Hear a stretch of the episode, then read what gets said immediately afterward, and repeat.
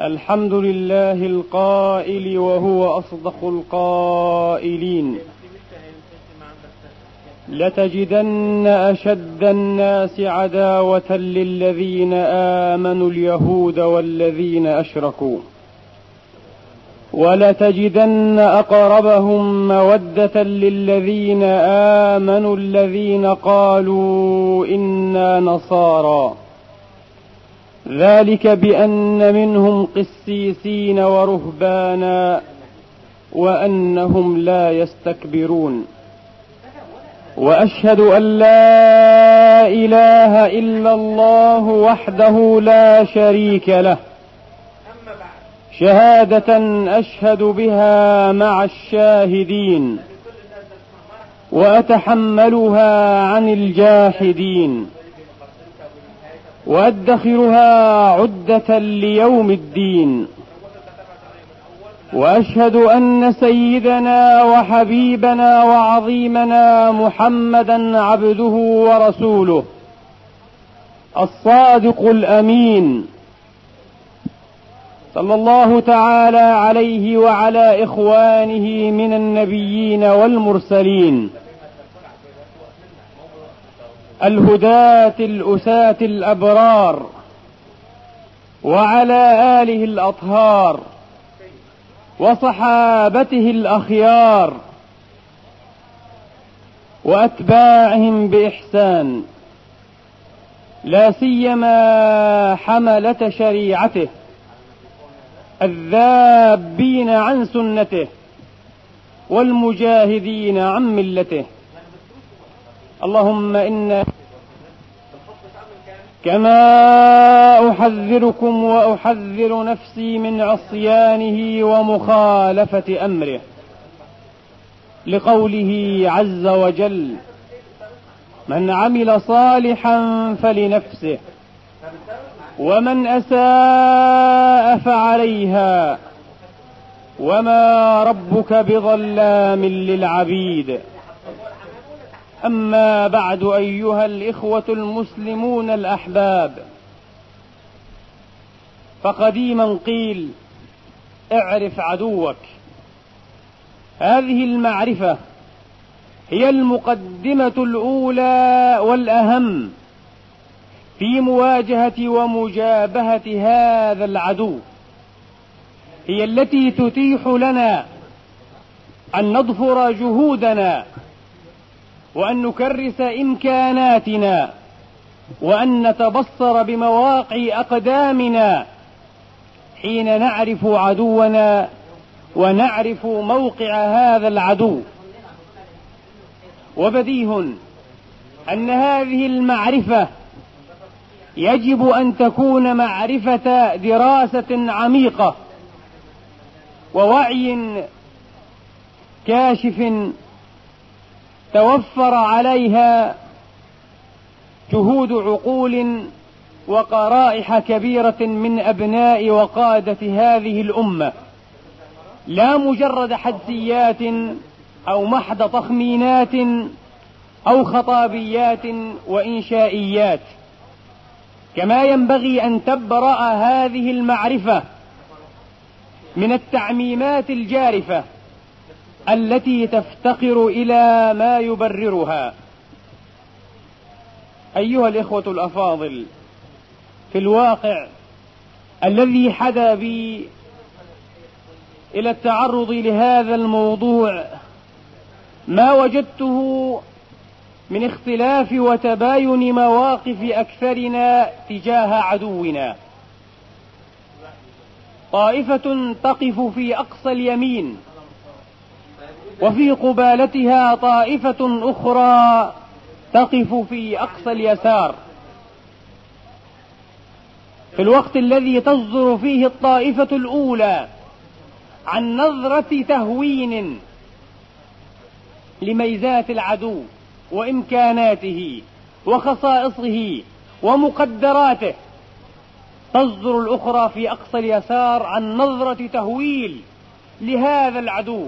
وتضخيم لإمكاناته وقدراته وتجعله كأنه إله صغير لا تخفى عليه خافية وكأن مقاليد الأمور جميعا بيد هذا العدو. وهذا أعني موقف الطرفين والطائفتين ضلال مبين عن الواقع وتزييف وتشويه أيضا لهذا الواقع. وفي ضباب هذا التهوين والتهويل أو ما سماه أحد مفكري بل كبار مفكري المسلمين في هذا العصر ذهان الاستحالة والتسهيل ذهان مرض من الأمراض العقلية. جعله هذا المفكر الكبير عرضا لمرض يصيب الفكر أو دلالة على انعدام الفكر نفسه. ليس هناك من فكر الذي يأخذ الأمور. بسهولة أو باستحالة بتهوين أو بتهويل هذا يفتقر ويعوزه الفكر أصلا. وإن كان لديه شيء من فكر فهو الفكر العليل المريض الذي لا يستطيع البصر بالواقع كما هو. أقول في ضباب هذا التهوين والتهويل الخاسر نحن والكاسب دائما هو عدونا. كيف ولماذا؟ أبدأ بالتهويل. التهويل بحد ذاته مكسب كبير. يتوسل كل عدو إلى إقراره في أفئدة وعقول وذهنيات الطرف. الآخر أي الخصم أو العدو عبر تقنيات كبيرة وعبر وسائل متضافرة فيما يعرف بحرب الإشاعات أو الحرب النفسية. فأمثال هؤلاء من قصار النظر والحمقى الغافلين. أمثال هؤلاء إنما يحققون هذا الكسب الكبير للعدو دون أن يبذل شيئا كسبا مجانيا لقصر نظرهم. يجعلون عدوهم العدو الأنموذج والعدو الذي لا يقهر والذي لا يتحرك متحرك في عالم السياسة ولا يسكن ساكن إلا من تحت يده وبتدبيره. وقد يكون بعض هذا حقا لكن لا يمكن أن يكون كله حقا. قد يكون شيء من هذا حقا. نعم العدو يدبر ويحرك ويسكن ويرفع ويخفض ويضع في بعض الأشياء لكن لا يمكن أنه يستطيع أن يسيطر على كل شيء مهما حاول ومهما صاول ومهما اشتد ساعده وحسن تفكيره وتدبيره. نعم. أقول هو الكاسب هذه الحرب النفسية التي يعدها الآن المختصون في السياسات والاستراتيجيات يعدونها كما ورد في موسوعة السياسة. يعدونها الآن في هذا الوقت جزءا أهم من الحرب نفسها أهم من المعركة أهم من الحرب بذاتها. الحرب النفسية.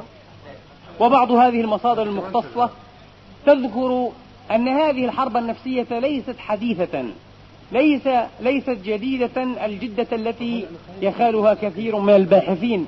إنما هي قديمة تقول هذه المصادر وتزعم قدم حملات جنكيز خان القائد التتري أو المغولي الأشهر جنكيز خان الذي كان يبعث بالجواسيس والعيون وقوافل التجار يشيعون بين الناس الأخبار الأسطورية الدعايات العجيبة الخرافية عن قوة خيالته ووحشية جنوده وأنهم يغتذون بالذئاب والثعالب والكلاب.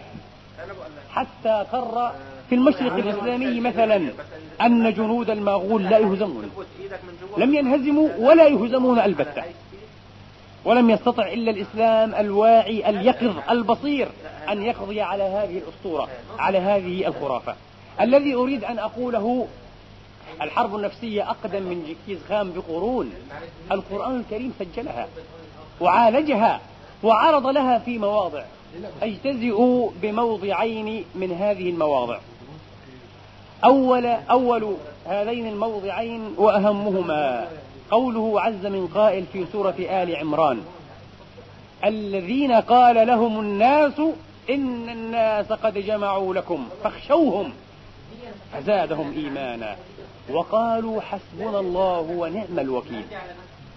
بعد أن كتب الله تبارك وتعالى للمسلمين الهزيمة بلا شك كانت هزيمة وإن فلسفها بعض وعاظنا وخطبائنا كانت هزيمة أثرت في معنويات المسلمين.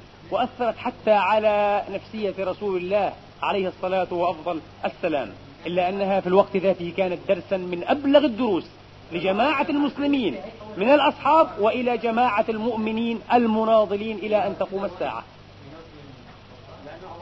تغطرس الكفار وانتفخت نفوسهم أو تورمت أطماعهم فأراد أبو سفيان وأشاع في الناس فقد جعل جعلا لوفد لوفد من العرب إذا أشاعوا هذه القالة أو هذه الدعاية بين صفوف المسلمين المنهزمين.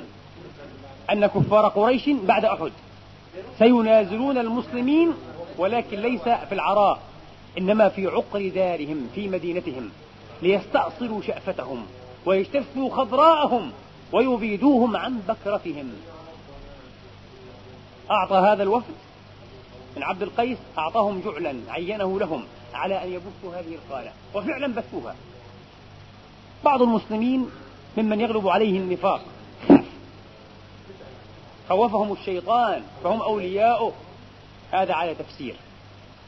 ولكن الكثرة الكافرة بحمد الله تعالى من تلامذة وجيل مدرسة النبوة والرسالة. ما زادهم هذا القيل إلا إيمانا. وقالوا حسبنا الله ونعم الوكيل واستعدوا. وخرج رسول الله صلى الله عليه وسلم فعسكر في حمراء الأسد ثلاثة أيام بلياليها. عليه الصلاة وأفضل السلام. وما كان أحنكه وأحكمه من قائد عسكري فذ. لم يشهد التاريخ له نظيرا ولا مثيلا. وفي المقابل أشاعت الفئة المسلمة أو الجانب المسلم إشاعة مضادة. أن المسلمين سينازلون الكفار. وسيلاحقون فلولهم وأن من لم يحضر بالأمس قد حضر اليوم وأن التصميم قد ملأ صدورهم وقلوبهم على أن يعوضوا خسائر أحد وأن يردوا الصاع صاعين والكيل بكيلين. فانتشرت هذه الحرب النفسية هذه الدعاية لتفعل فعلها في صفوف الكفار وقذف الله في قلوبهم الرعب. فلاذوا بما يشبه الفرار. فلاذوا بما يشبه الفرار. هذه حرب نفسية. من الجانبين. وقد علق على هذه الآية العلامة الكبير اللواء الركن محمود شيد خطاب مد الله في عمره فهو من أبرز وألمع قادة المسلمين والعرب العسكريين في هذه الحقبة من زماننا. هذا الرجل يعرف عنه وقد كتب في دراسة قبل نكبة السبعة وستين حرب أو لا حرب. تنبأ وله قواعده وأسسه التي صدرت عنها وانطلقت منها. حدد اليوم. هذه العقلية الفذة علقت في كتابها العسكرية العربية الإسلامية قائلة وأشهد أني لم أقرأ في كتب التعبئة وسوق الجيوش الفنية الصادرة حديثا ما يماثل أو يناظر هذا البيان القرآني المعجز. لا أوجز عبارة ولا أجمع إشارة ولا أعظم شمولا وأدق معوجازة من هذه الآية والتي تليها من كتاب الله تبارك وتعالى أسلوبا فذا في مصاولة الحرب النفسية المعادية. وليس كذلك فقط وإنما في إبراز النقاط التي يجب أن يتحلى بها الجندي والمقاتل المسلم والمقاتل المسلم. ثم قال بارك الله في وهنا يبرز أيضا إعجاز القرآن حتى في الجانب العسكري. وختم قوله بقوله ولكن يا ليت قومي يعلمون لأنهم جعلوا القرآن شريعة منسوخة وخلوه وراءهم ظهريا تركوه. ما استفادوا ولا استناروا به ولا تحاكموا إليه. يا ليت قومي يعلمون. نعم. فماذا كانت العاقبة؟ العاقبة هي التي سجلها القرآن الكريم. فانقلبوا بنعمة من الله وفضل. لم يمسسهم سوء واتبعوا رضوان الله. والله ذو فضل عظيم. إنما ذلكم الشيطان. يخوف أولياءه. على تفسير يخوف أولياءه أي من المنافقين الذين فعلت فيهم هذه الدعاية والإشاعة والحرب النفسية فعلها. فتطامنوا وخذلوا. والتفسير الأقوى والأشهر وهو الوجه الذي ارتضاه الحافظ ابن كثير ولم يعرج على غيره على تقدير محذوف وهو المفعول الأول. إنما ذلكم الشيطان يخوفكم أولياءه أي من القرشيين الكفار. فلا تخافوهم. وخافوني إن كنتم مؤمنين. هكذا عالج القرآن العظيم الحرب النفسية. هكذا عالجها. وربما لأول مرة لا ندري. إلا أنه كما قلت الكتب المختصة في هذه الشؤون تعود بها إلى جنكيز خان. والقرآن قبله بقرون. وقد سجلها ببيان واضح. وأما الموضع الثاني من كتاب الله تبارك وتعالى الذي تعرض للحرب النفسية أيضا ببيان جلي لائح فقوله عز من قائل في سورة النساء وإذا جاءهم أمر من الأمن أي يتعلق بالأمن بحال السلم أو الخوف يتعلق بحال الحرب والحرب النفسية كما تعلمون على أقسام وتقسم بحسب اعتبارات مختلفة. المهم وإذا جاءهم أمر من الأمن أو الخوف أذاعوا به يسرعون إلى نشر وإذاعة وإشاعة هذه القالة. أذاعوا به. ويجيء هنا التوجيه الإلهي العلوي. ولو ردوه إلى الرسول وإلى أولي الأمر منهم لعلمه الذين يستنبطونه منهم. ولولا فضل الله عليكم ورحمته لاتبعتم الشيطان إلا قليلا. لكن هذا بيان وهذه تربية قرآنية تريد أن تكسب الأمة مناعة نفسية ضد هذه الحرب النفسية. مناعة نفسية إيمانية ضد أشكال الحروب النفسية المختلفة. عندما تشيع إشاعة أو تذاع قالة تتعلق بنا أو بعدونا يجب على كل فرد من أفراد الأمة ألا يبادر إلى نشرها بين الكافة والعامة فهذا يزعزع القلوب ويزلزلها وربما بث الفرقة والشقاق وأبرز خلال النفاق والعياذ بالله. إنما على من يروم نصح أمته وعلى من يريد أن يكون لها خير رائد أن يبلغ هذه القالة وهذه الدعاية وهذه الشائعة إلى الجهات المختصة إلى القياديين في هذه الأمة عسكريين أو سياسيين. هم الذين يستطيعون أن يستنبطوا حقها من باطلها. وأن يميزوا وأن يفرقوا بين غثها وسمينها بين خافرها وزبادها. ثم يتخذون الخطوات المناسبة بعد ذلك. إجرائية أو وقائية. لكن أن يأتي كل أحد ويبث هذه القالة هذه لم تكن إلا من صفات المنافقين أو المخدوعين. هي صفات المنافقين أو صفات المخدوعين والعياذ بالله. وقد قال عليه الصلاة وأفضل السلام بئس مطية الرجل زعموا. يزعم يقال سمعنا كذا وكذا نشرت الجريدة.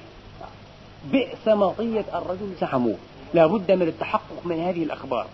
الذي أريد أن أخلص إليه أن هذا التهويل الذي يصدر عنه فريق من المسلمين ومن العرب للأسف الشديد كسب كبير للعدو. العدو مستعد أن يجشم نفسه المبالغ الكبيرة والجهود المضنية وأن ينفق من وقته ووقت أبنائه الوقت الطويل الطويل. لكي نقتنع نحن ولكي تقر هذه القناعات الزائفة التي تخالف الواقع في ذهنياتنا. فما الذي يحصل بعد؟ تشل قدرتنا. نحس بالعجز والقنوط وفي دراسة مشهورة. سجل مجموعة من الباحثين من الباحثين الأمريكان. سجلوا أنه بعد نزول مجموعة من قصاصات الورق في الساحة في المعركة. صار الجنود يتلكؤون عن التضحية. صاروا أضعف من ذي قبل. صاروا لا يهتمون بالجرحى منهم. صار كثير منهم لا يتبرع بدمه كما قبل. فقد القوة. شلت إرادته. وهدف الحرب النفسية الأول العام هو شل إرادة القتال والمقاومة عند العدو. أول هدف الحرب النفسية. أن يشل إرادة المقاومة وإرادة القتال عندك. هذا هدف الخصم من هذه الحرب النفسية. نعم. فالذي أريد أن أقوله ينبغي أن نكون واقعيين أن نكون واقعيين وأن ننظر إلى الأمور لكن لا أستطيع أنا ولا أنت أن تنظر الأمور في واقعيتها. لابد من لجان ومن جهات ومن مؤسسات ومن عيون ومن طاقات جبارة مختصة. هي التي ترصد هذه الأشياء هي التي ترصد هذه الأشياء. طبعا بعد نكبة السبعة وستين حدث هذا الشيء. حدث أن بدأ كثير من مفكرينا وكتابنا يهولون من صورة العدو حتى المنظمات التي وقفت نفسها على محاربة هذا العدو أصالة. صارت تدعو بالعدو النموذج. العدو النموذج. يعني يريدون أن يقولوا كما قال هو عن نفسه إنه لا يقهر. لماذا؟ لأنه قهرنا في ثلاث معارك متوالية بحسب المتوالية العشرية الإسرائيلية كما يقال. قهرنا في ثلاث معارك لا سيما هذه النكبة الأخيرة في السبعة وستين. وصار كثير من كتابنا. والمختصون أيضا بهذه الشؤون منا يجلدون ذاتهم. يقولون الشخصية العربية شخصية فهلوية. هكذا كتب كثير من المختصين. الشخصية الفهلوية التي تدعي أنها تحسن كل شيء ولا تحسن أي شيء. وهذا باطل. هذا تعميم جارف. هذا تعميم جارف مضلل. نحن لا نحسن أي شيء أبدا. لا يمكن. لا يمكن هذا أن يقال في حق أي أمة مهما كانت ضعيفة مهما كانت مخذولة. أفيقال هذا في أمة الإسلام؟ أبدا. هكذا قالوا. شخصية فهلوية لا تحسن أي شيء. بعضهم يقول شخصية متورمة شخصية منتفخة شخصية غثائية تحت أي محنة. يتبين أنه لا حجم لها لا جوهر لها لا كيان حقيقي لها. وهذا أيضا باطل. وهو ضال. إفك وزور وضلال. والذي حدث في المقابل بعد نصر الثلاث وسبعين رمضان أو أكتوبر المجيد حدث العكس تماما. انبرى جزء كبير من هذه الطوائف من المفكرين والكتاب ليقولوا الشخصية العربية والمصرية بالذات شخصية أسطورية عبقرية شخصية حيوية شخصية لم يشهد لها التاريخ مثيل وكتب بعضهم بالحرف يقول وهذه السمات الخالدة الإيجابية موجودة في الشخصية المصرية منذ أقدم عصور الأزل بهذا الحرف. ما هذا الإفراط والتفريط؟ بالأمس كنت تقول قولا مختلفا تماما وأنت الآن تقول قولا يناقضه بالكلية. فلا أحسننا ولا وفقنا في موقف الهزيمة ولا أحسننا ولا وفقنا في موقف النصر. ينبغي أن نكون معتدلين ينبغي أن نكون واقعيين في تقييم أنفسنا وفي نظرتنا إلى غيرنا أي إلى الآخر أي إلى عدونا. كتب بعضهم وهو السيد ياسين باحث في الأهرام مشهور جدا في كتابه الشخصية العربية. بين صورة الذات ومفهوم الآخر يقول ولعله تعود جسامة. وقع الصدمة على الوعي العربي بعد نكبة السبعة وستين إلى عاملين اثنين. العامل الأول هو تضخم الشخصية العربية في نظر الذات أي في نظر ذاتها. لما كان يشاع أن القوات العربية لا يمكن أن تقهر.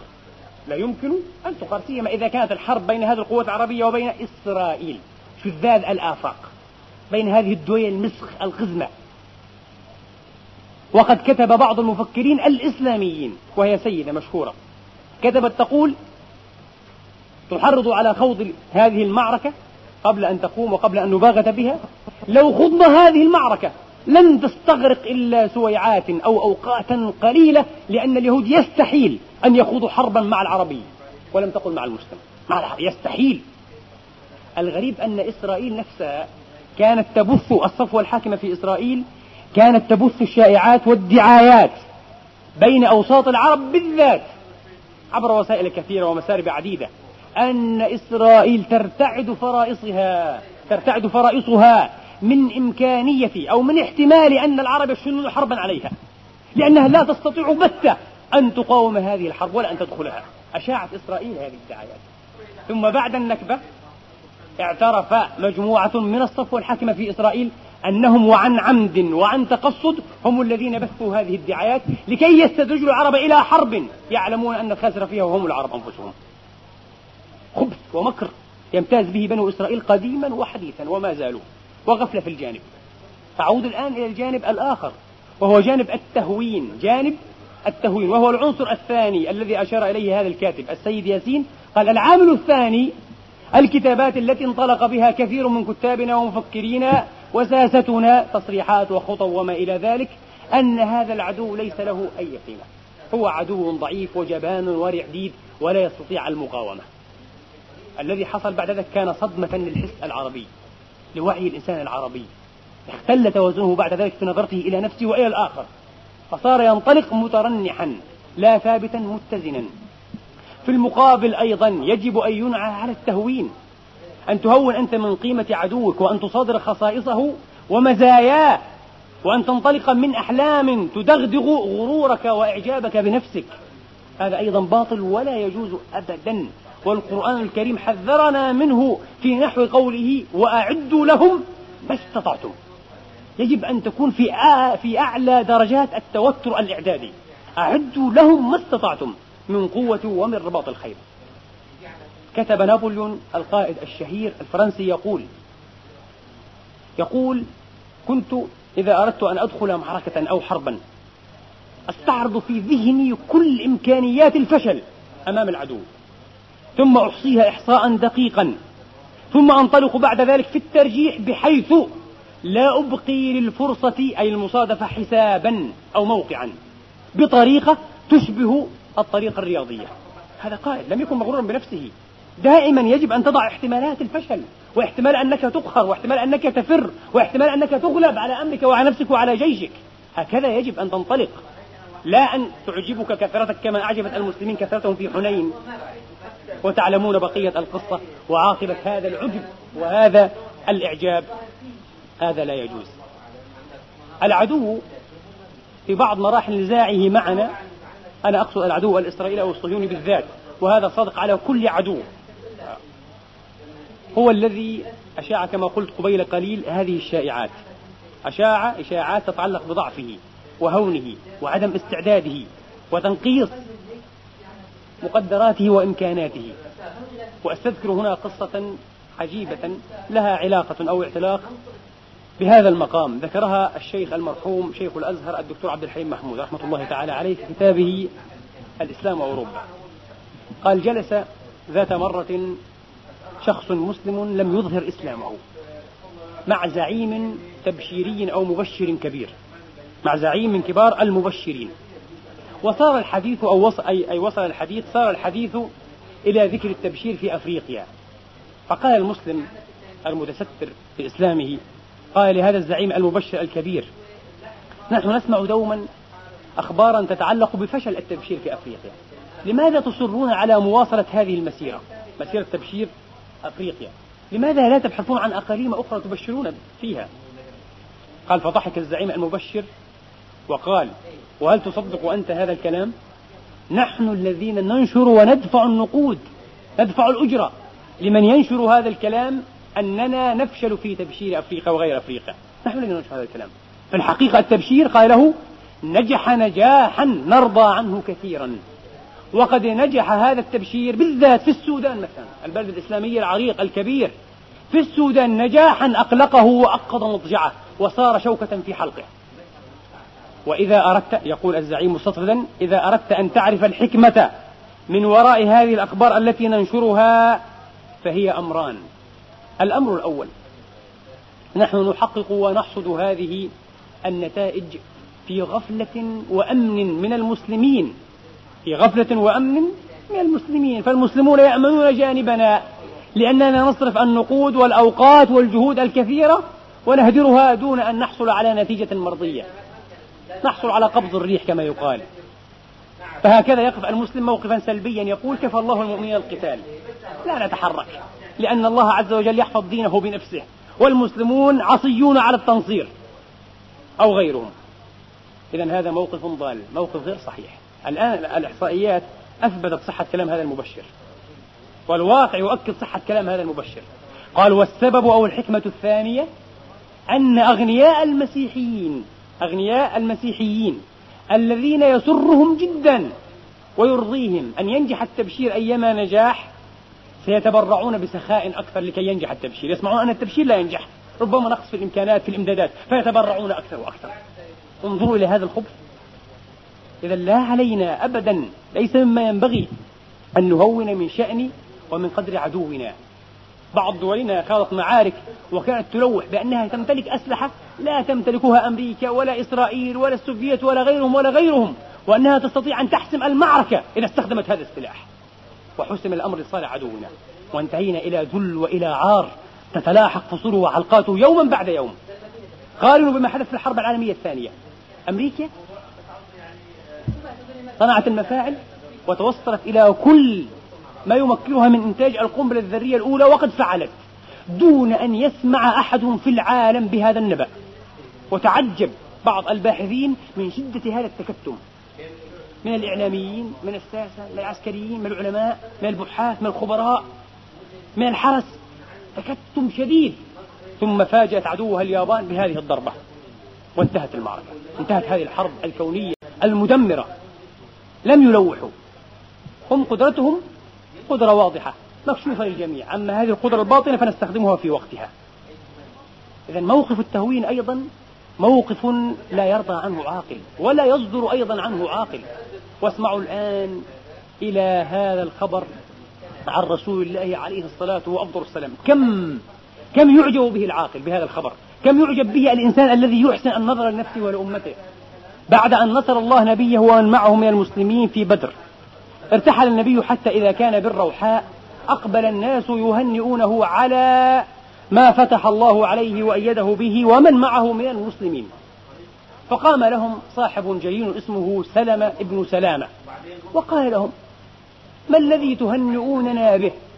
على إيش تهنئوننا يعني؟ تحسبون أننا خضنا معركة يعني مع عدو يعني يكافئنا في القوة والشجاعة والإقدام. ما الذي تهنئوننا به؟ إن لقينا إن هنا نافي يعني ما لقينا. إن لقينا إلا عجائز صلعا كالبدن أي كالإبل. كالبدن المعقله أي المربوطة. فنحرناها. ناس جبناء ناس ضعاف كبار في السن. لا معركه كانت سهلة جدا. فابتسم النبي عليه الصلاة وأفضل السلام. ثم قال أي ابن أخي إلا أنهم الملأ. هم الملأ. لا تقول هذا القول. لا تقل عياء الصلع كالبدن المعقلة أبدا هم الملأ. هم السادة والأشراف والشجعان. المقدامون هذه حقيقة. لكن كون الله تبارك وتعالى نصرنا عليهم وأظهرنا وأمدنا حتى بمدد ملائكي غيبي هذه قضية أخرى.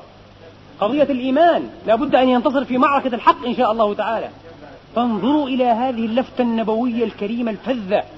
لم يهون ولم يحقر من عدوه حتى بعد أن أظهره الله عليه. وبعد أن فل حده وكسر شوكته وأرغم أنفه التراب. أبدا لم يهون. وصفهم بأنهم الملأ السادة والأشراف والكبار من الناس. يعلمنا الواقعية. أنتم تعلمون أيها الإخوة الأفاضل أن التهويل من قدر العدو لا بد أن يقابله في المقابل تهويل من قدر الذات. هذه معادلة منطقية واضحة. وأن التهويل من قدر العدو لا بد أن يقابله في المقابل تهويل من قدر الذات. التهويل من قدر الذات يشعر الإنسان ويصير به إلى القنوط القنوط والعجز واليأس والوهن. وقد كان نبيكم عليه الصلاة وأفضل السلام كان يستعيذ بالله كل صباح من العجز. يستعيذ بالله من العجز. هو الموقف السلبي أمام التحدي. الموقف السلبي أمام التحدي هو تفسير علمي لكلمة أو لفظ أو مصطلح العجز. يستعيذ منه كل صباح. وأما الوهن وأما القنوط فإنه لا ييأس من روح الله إلا القوم الكافرون. المؤمن أعصى على اليأس من الصخر الجلمود أمام الريح أعصى على العجز. أعصى على الهون. المؤمن من أي أحد آخر. بما هو مؤمن. ولا تهنوا. ولا تحزنوا. وأنتم الأعلون إن كنتم مؤمنين. بما أنت مؤمن. لا يمكن أن يتطرق إليك الوهن والعجز واليأس والقنوط. وهكذا كان موقف الصحابة في أكثر معاركهم رضي الله تعالى عنهم وأرضاهم. وأيضا التهويل من قدر الذات يشعر الإنسان بالانتفاخ وبالغرور الأعمى ويستنيم إليه الإنسان فيقعد ولا يأخذ أهبته ولا يحاذر عدوه. فينتهي إلى مصير مثل الذي انتهينا إليه في السبع وستين وغيره. أبدا. إذا فالحق هو وسط بين طرفين. بالعين التي تلحظ بها المزايا والفضائل عند عدوك. ينبغي أن تتلمح بنفس العين. ينبغي أن تتلمح المساوئ والنقائص والمقاتل عنده وأيضا عند نفسك بنفس العين. وتكون واقعيا. هكذا إذا خضت معركة بالإيمان وبالتوحيد لا بد إن شاء الله أن تكون منتصرا. وهذا الموقف هو موقف المعنويات العالية. موقف معنويات عالية. وليس موقف تخمينات ولا افتراضات افتراضات ولا أحلام. وأنتم تعلمون أن هذه المعنويات أول ما يعطيها العقيدة الدين. قالوا لا يرفع معنويات الجيش إلا ثلاثة عناصر العقيدة والقائد والنصر. العقيدة والقائد الذي يقود الأمة ويقود الجيش والنصر. قال رجل لخالد بن الوليد سيف الله المستور رضي الله تعالى عنه وأرضاه في اليرموك. قال له وقد استكفى الروم وها له كثرتهم ما أكثر الروم وأقل المسلمين. هذا مثبط هذا. من حيث يشعر أو لا يشعر المسكين. غافل. فقال خالد القائد الكبير المحنك المتمرس قال ويحك لا تقل هكذا. بل قل ما أقل الروم وأكثر المسلمين. فإنما يكثر الجند بالنصر ويقلون بالخذلان. إذا فالنصر. وقد قال نابليون نفسه مرة قال الجانب المعنوي في الجيش بالنسبة إلى الجانب المادي ثلاثة إلى واحد. يعني خمسة وسبعون في المئة من قوة الجيش في معنوياته وخمسة وعشرون من قوة الجيش في مادياته. قد يقول قائل لكن الآن تغير الميزان تغير الوضع بعد اختراع السلاح النووي والأسلحة المتطورة الفتاكة. وقد قيل قديما بحق الربع أو ربع الساعة الأخير كان هو الذي يحدد مصير المعركة. وأما الآن فربع الساعة الأول في هذه المعارك الحديثة هو الذي يحدد مصير المعركة. وإن فقد ذكر الجنرال الشهير فولر في كتابه الأسلحة في التاريخ. قال مع اختراع هذا السلاح النووي المتطور تبقى النسبة 50% إلى 50% 50% الجانب المعنوي وخمسون في المئة الجانب المادي حتى مع هذا السلاح النووي المتطور. جهاد المسلمين في فلسطين وفي البوسنة الآن ومن قبله في أفغانستان يؤكد هذا الكلام. نعم هناك عوامل كثيرة لا إليها لكن يؤكد هذه النظرية بذاتها. والله تبارك وتعالى أعلم. أيها الإخوة الأفاضل كانت في الحقيقة هذه مقدمات أو مقدمة كما تعدونها للحديث الذي أود أن أفضي إليه بكم في سلسلة نتعرف بها نفسية عدونا الألد وعدو الإنسانية الأكبر العدو الصهيوني. لا تجدن أشد الناس عداوة للذين آمنوا اليهود والذين أشركوا. وقد سبق بهم قبل المشركين. وأنتم تعلمون أننا لكي نتعرف على نفسية وأحوال أمة بكاملها مثل هذه الأمة المعقدة الملتافة الغريبة الشاذة في تكوينها وفي وضعها وفي تاريخها. لا بد من منهج محدد ومنهج متفرد لكي نصل إلى هذه النظرية. وفي علم المناهج مقرر أنه كلما اتسع مدى النظرية كلما قل احتمال صدقها. لذا حتى الدراسات العربية الآن التي قرأت وطلعت على طرف منها هذه الدراسات تجعلني وتجعلك أيها القارئ في حيرة. تجعل الإنسان في حيرة. لا نعرف. قد نصدق هذا القول قد نصدق هذه النظرية. قد يكون هذا قد يكون هذا. دراسات إنسانية قاصرة. لذا كان أو كانت الخطة الأرشد أن ننطلق من كتاب الله تبارك وتعالى. القرآن الكريم أنزله الذي يعلم السر في السماوات والأرض الذي يعلم من خلق وهو اللطيف الخبير وهو الذي أحاط بهؤلاء القوم وبكل خلقه أجمعين علما وخبرا سبحانه وتعالى. وقد وجدت أن القرآن الكريم يعرض معالم نظرية متكاملة متكاملة متكاملة. لا يمكن أبدا أن نقع على مثلها في دراسات البشر أو الآدميين. نظرية تفسر لنا عدونا. وتقف بنا على حقيقة هذا العدو على طبيعته السلوكية والنفسية والعقلية وعلى أكثر من ذلك. وقد باكرهم القرآن الكريم فتناولهم في المرحلة المكية على أنه لم يكن اليهود من قطان مكة. كانوا بالمدينة في شمالي الحجاز لكن القرآن باكرهم حتى في المرحلة المكية. السورة المعلومة لكم سورة الإسراء أو التي تسمى أيضا بسورة بني إسرائيل سورة مكية وليست سورة مدنية.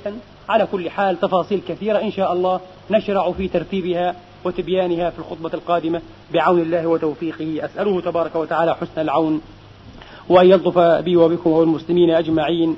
أقول قولي هذا وأستغفر الله لي ولكم فاستغفروه إنه غفور تواب رحيم.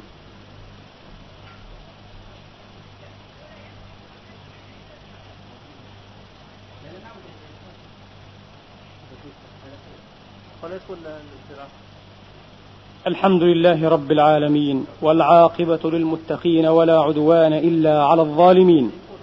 وأشهد أن لا إله إلا الله وحده لا شريك له الملك الحق المبين. وأشهد أن سيدنا وحبيبنا محمدا عبده ورسوله الصادق الوعد الأمين.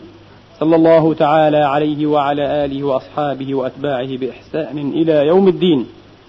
اللهم إنا نسألك ونبتهل إليك أن تنصر الإسلام والمسلمين وأن تعلي بفضلك كلمتي الحق والدين. اللهم انصر من نصر المسلمين واخذل من خذل المسلمين. اللهم عليك بأعدائنا أعداء الدين. اللهم أحصهم عددا واقتلهم بددا ولا تبق منهم أحدا وأدر عليهم دائرة السوء يا رب العالمين. اللهم اهدنا إلى محاسن الأخلاق لا يهدي إلى أحسنها إلا أنت. واصرف عنا مساويها لا يصرف سيئها إلا أنت. لبيك وسعديك والخير في يديك والشر ليس إليك إنا بك وإليك. اللهم إنا نسألك الهدى والتقى والعفاف والغنى. اللهم اهدنا واهد بنا. اجعلنا مفاتيح الخير مغاليق للشر. هداة مهديين غير ضالين ولا مضلين. سلما لأوليائك وعدوا لأعدائك. اللهم أعنا على ذكرك وشكرك وحسن عبادتك. نسألك عيشة نقية وميتة سوية ومردا غير مخز ولا فاضح إلهنا ومولانا رب العالمين. اللهم ارزقنا الشهادة في سبيلك. اللهم روي بدمائنا شجرة الخلافة الإسلامية. اللهم أبرم لهذه الأمة أمر رشد تعز فيه أولياءك وتذل فيه أنوف أعدائك. يعمل فيه بكتابك يؤمر فيه بالمعروف وينهى فيه عن المنكر. ربنا اغفر لنا ولوالدينا وارحمهم كما ربونا صغارا. اجزهم بالإحسان إحسانا وبالسيئات غفرانا. واغفر اللهم للمسلمين والمسلمات المؤمنين والمؤمنات الأحياء منهم والأموات. بفضلك ورحمتك إنك سميع قريب مجيب الدعوات. عباد الله إن الله يأمر بالعدل والإحسان وإيتاء ذي القربى وينهى عن الفحشاء والمنكر والبغي. يعظكم لعلكم تذكرون. اذكروا الله يذكركم واشكروه يزدكم. وسلوه يعطكم وقوموا إلى صلاتكم.